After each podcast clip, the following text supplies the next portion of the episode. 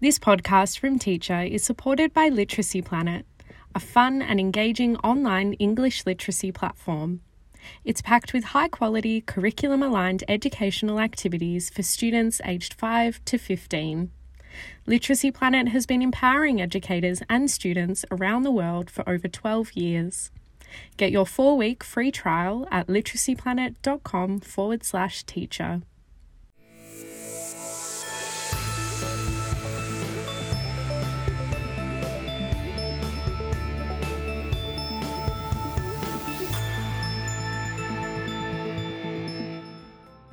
Thanks for tuning in to this episode of Teacher Staff Room, where we catch you up on the latest evidence, insight, and action. I'm Dominique Russell.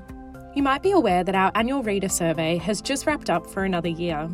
It's an opportunity for you to tell us what content you'd like to hear from us in the future, and this year, many of you told us you'd like more information and support on inclusive education.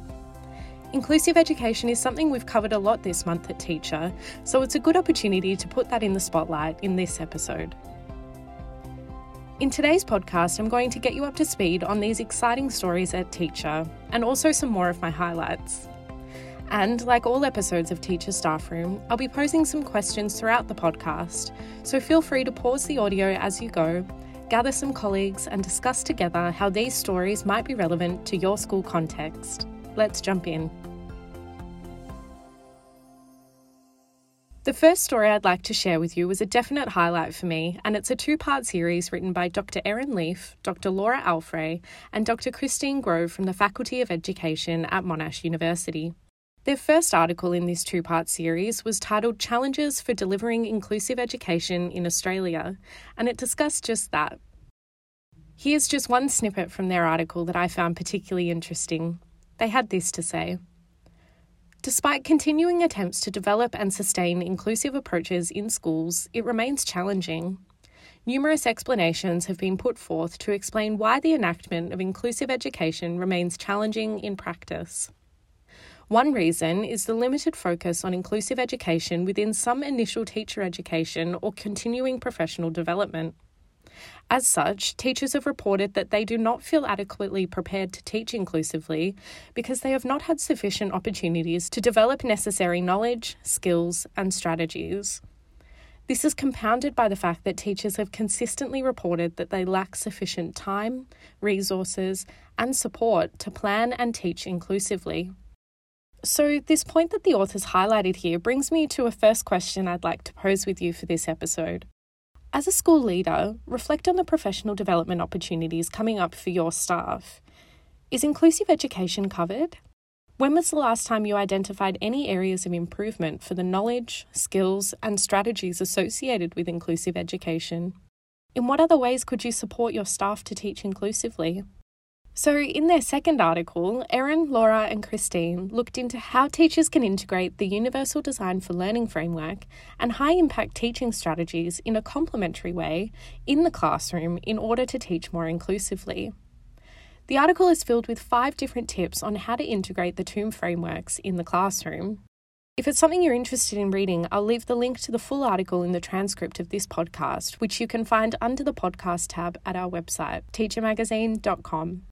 So, moving on now, I'd like to share with you a recent podcast highlight on a really interesting topic. Our editor Joe Earp recently caught up with Bernadette Hawker, Head of Department of Teaching and Learning at Goondiwindi State High School in Queensland. She joined us to discuss the school's award winning STEAM program, which has been really successful at improving student writing outcomes. A big part of the program's success was their use of professional learning communities, or PLCs.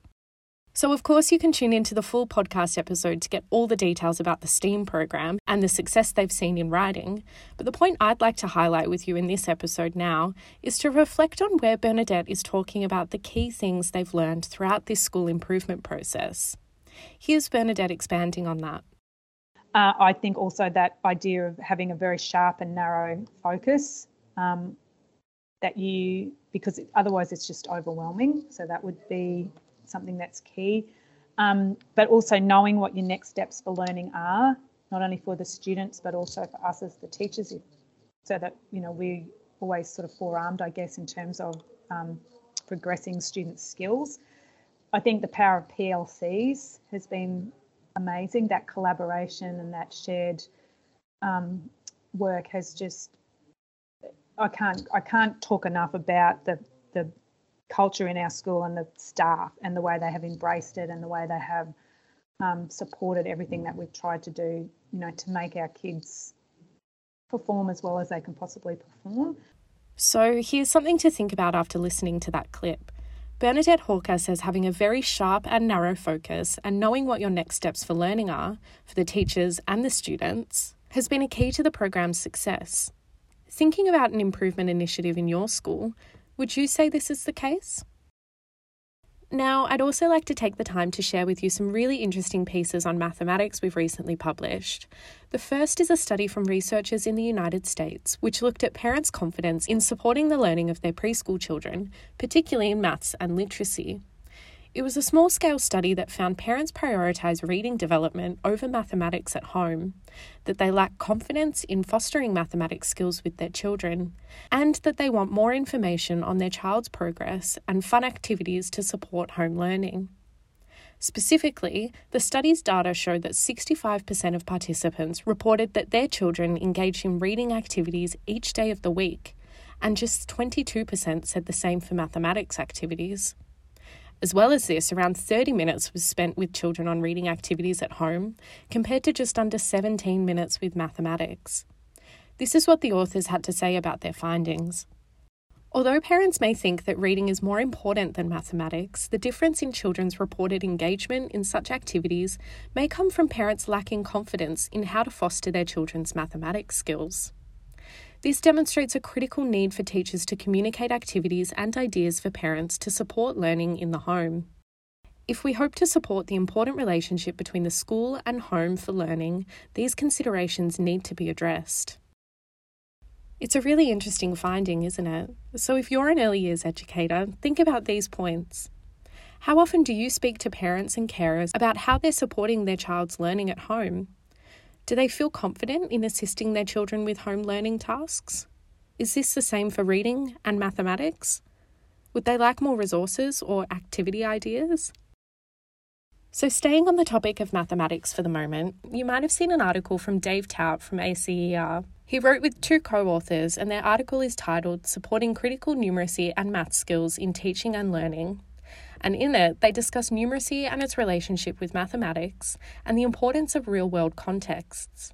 They also share a problem solving cycle to help students develop their skills and a classroom example of health numeracy using trampolining as a focus for mathematical investigation.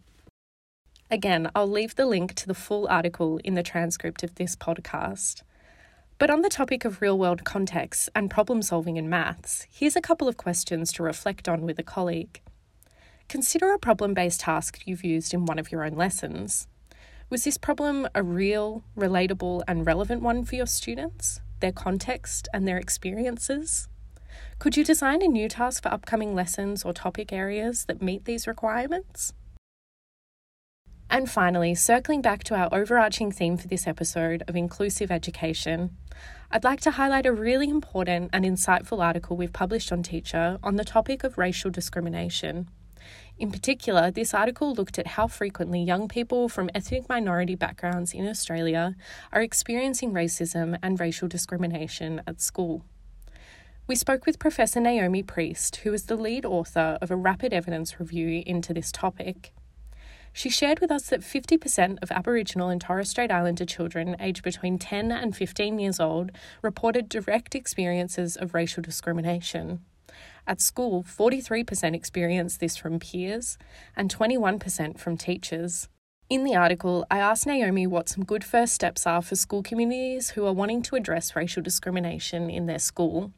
This is what she had to say. Recognising that racism is a critical issue in the lives of children and young people is a fantastic first step.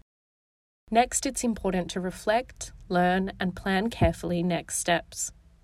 Read reports like this one, access some training and development, learn from local Aboriginal and Torres Strait Islander elders and community groups and local community cultural groups about what they see as priorities in your local community and school. talk to experts in the area for ideas of training and resources, and make a plan that is based on good evidence and on strong relationships with local communities and organisations. So, that point there brings me to one final question to reflect on for this episode. As a school leader, how frequently do you give staff the opportunity to access professional development on the topic of anti racism? Did this professional development involve members of your local community? How could you improve how you address racism and racial discrimination as a school? That's all for this episode, and you're now all caught up on the latest evidence, insight, and action. Links to all the content and resources I've mentioned will be in the transcript of this podcast, available over at our website, teachermagazine.com. You've been listening to a podcast from Teacher, supported by Literacy Planet. Remember to claim your four weeks of free access to Literacy Planet by heading to literacyplanet.com forward slash teacher. Join thousands of teachers around the world and unlock your students' potential with hundreds of curriculum aligned activities for primary and secondary students.